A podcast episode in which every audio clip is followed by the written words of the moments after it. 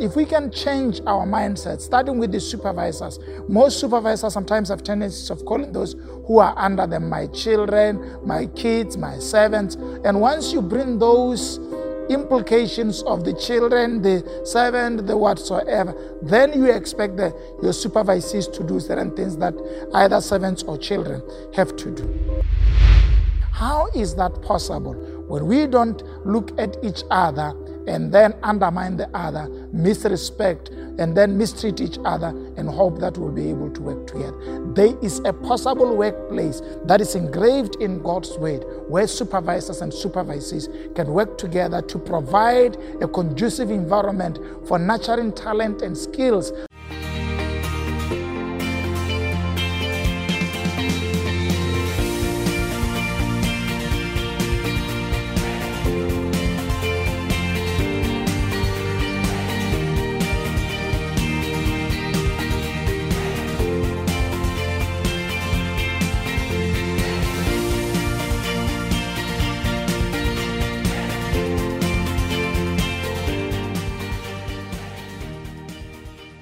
Hello and welcome to Expansion Revolution Nuggets. Thank you so much for joining me today.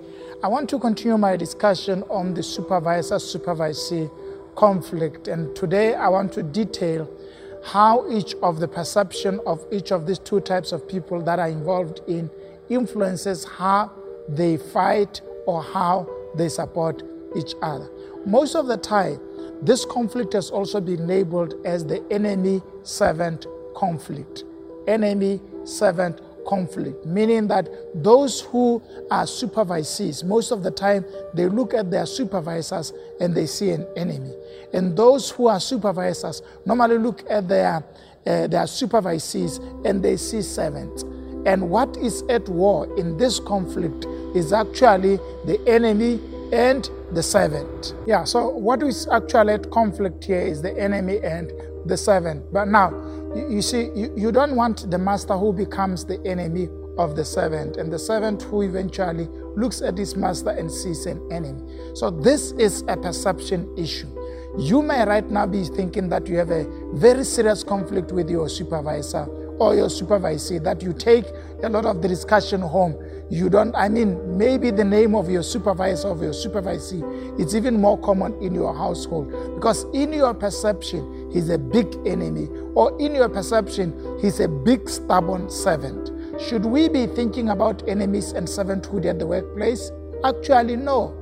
Servanthood and servanthood and enemies do not coexist at the workplace. At the workplace, we meet professionals who are doing work together, and the other one has a delegated authority over the other to ensure that delivery is being done up to standard that are required of the job that is being done. So if we can change our mindset, starting with the supervisors, most supervisors sometimes have tendencies of calling those who are under them my children, my kids, my servants. And once you bring those implications of the children, the servant, the whatsoever, then you expect the, your supervisors to do certain things that either servants or children have to do. Your supervisors are your junior professionals who are well trained and they are serving under you, and your duty is to instruct them and help them to become better professionals and to deliver the mandate of your company. And at the same time, we need to deal with the enemy perspective that comes from supervisors. That when you look at the people at your workplace, you see, especially your supervisors, as being an enemy because they give you direction and instructions on what needs to be done. And maybe you're coming from a background where you don't want to be told what to do, but you also abscond from doing what ought to be done. So somebody needs to tell you things that ought to be done. And in that way, don't perceive them as enemies just because they tell you what you ought to do, which most of the time there's nobody who will normally tell you that. So we all need to grow to understand supervisors have an obligation to get us do the work, and supervisees also needs to grow. I mean, supervisors also needs to grow to recognize that getting supervisors to do the work does not mean that we need to tame them and own them and make them work as if they are slaves.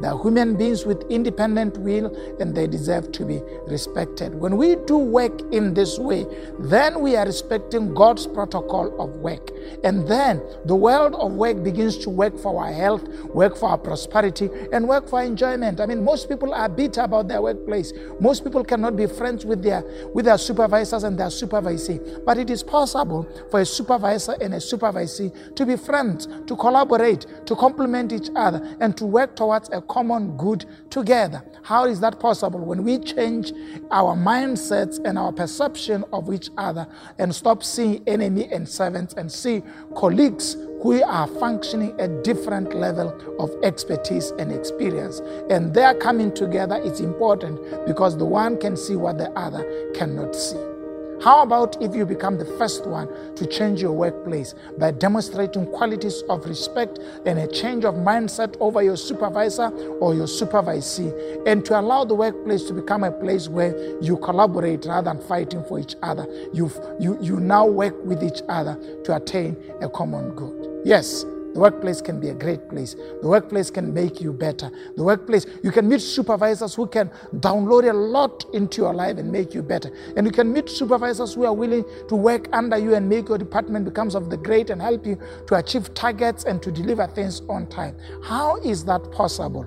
When we don't look at each other and then undermine the other, misrespect, and then mistreat each other and hope that we'll be able to work together. There is a possible workplace that is engraved in God's word where supervisors and supervisees can work together to provide a conducive environment for nurturing talent and skills and also to provide a conducive environment of mentoring where those who know and are well experienced develops the young. That happens when we change from the secular traditional understanding of the enemy, the servant perspective of supervisor, supervisee. Your supervisor exists to make your life and your experience at the workplace better. You exist as a supervisee to make the work of your supervisor much more better and for better results to be accessed.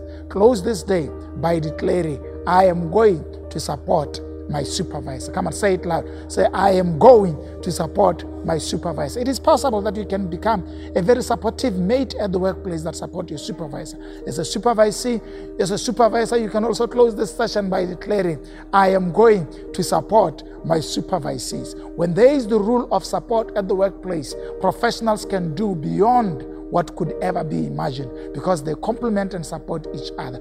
That's the rule for a functional workplace. Do you support each other at the workplace?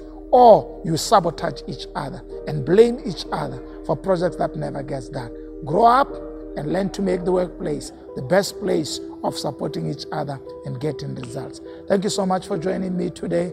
I'm OJ Matiba, and before you go away, please click the like button, the subscription button, or even the notification bell so that you can be able to receive this information. Thank you for joining me. Let's see you again next time.